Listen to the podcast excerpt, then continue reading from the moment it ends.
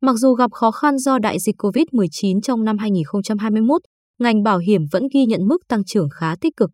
Theo Cục Quản lý, Giám sát Bảo hiểm, tính đến cuối năm 2021, tổng tài sản của thị trường bảo hiểm ước đạt 710.002 tỷ đồng, tăng 23,9%, tổng doanh thu phí bảo hiểm ước đạt 214.958 tỷ đồng, tăng 15,6% so với cùng kỳ năm trước. Còn theo báo cáo tài chính của các doanh nghiệp niêm yết, phần lớn các công ty này đều có mức tăng trưởng hai con số. Góp phần lớn cho mức tăng trưởng tích cực này là tỷ lệ bồi thường phí gốc của toàn ngành bảo hiểm đã giảm rất mạnh trong năm qua. Cụ thể, theo số liệu của Hiệp hội Bảo hiểm Việt Nam, IAV và công ty chứng khoán Bảo Việt, BVSC, tỷ lệ bồi thường đã giảm liên tục từ mức 42% năm 2018 xuống còn 31% trong 8 tháng đầu năm 2021. Đây là mức thấp nhất trong 10 năm trở lại đây. Hạn chế từ giãn cách xã hội vô tình đã khiến nhiều hoạt động bị ngưng trệ, làm giảm mạnh tỷ lệ bồi thường do khách hàng không có hoặc hoãn yêu cầu bồi thường.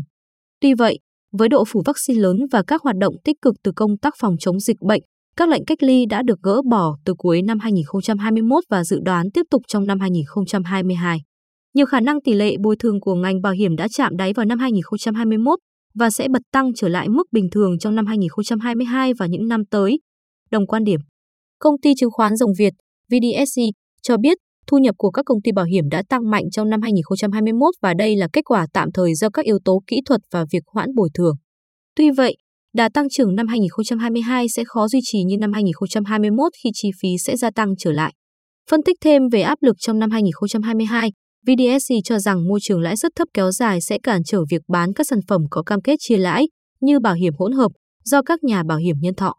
Phải hạn chế sự bất cân xứng giữa lợi tức đầu tư nhận được trong tương lai và lợi nhuận cam kết với khách hàng khi ký hợp đồng.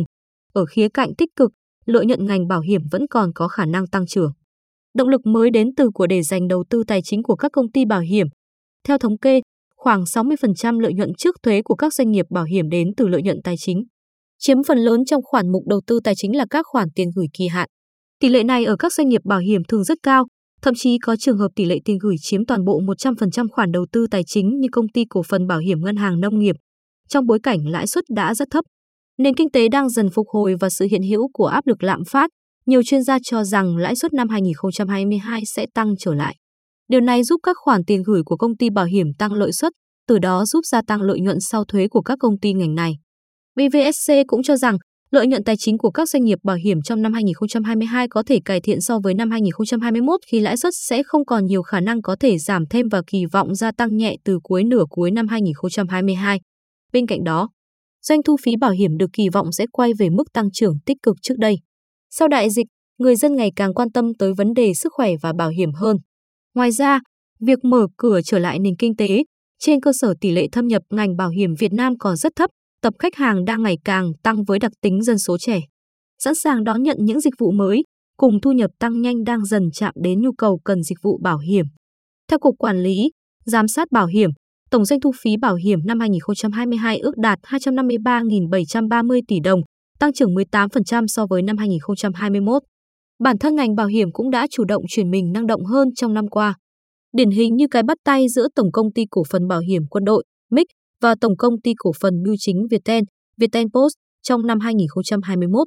Với việc ký kết hợp tác toàn diện, hai bên kỳ vọng kênh bán hàng bao gồm 813 cửa hàng cung cấp dịch vụ viễn thông, trên 30.000 điểm bán và 1.000 bưu cục của Viettel. Hay như câu chuyện bảo hiểm AIA Việt Nam chính thức đổ bộ lên sàn thương mại điện tử Tiki vào ngày 24 tháng 12 năm 2021, đánh dấu những bước ngoặt lớn trong ngành bảo hiểm. Nhiều doanh nghiệp bảo hiểm đẩy mạnh liên kết hợp tác ra mắt sản phẩm mới. Như Bảo Việt bắt tay với tập đoàn Hitachi và Hitachi Asia, Việt Nam, triển khai dịch vụ tư vấn sức khỏe tích hợp ngay trên ứng dụng quản lý bảo hiểm Bảo Việt Direct. Mobile Banking Ageas Life ký hợp tác phân phối sản phẩm bảo hiểm ung thư giữa Mobile Banking Ageas Life và công ty tài chính Encredit.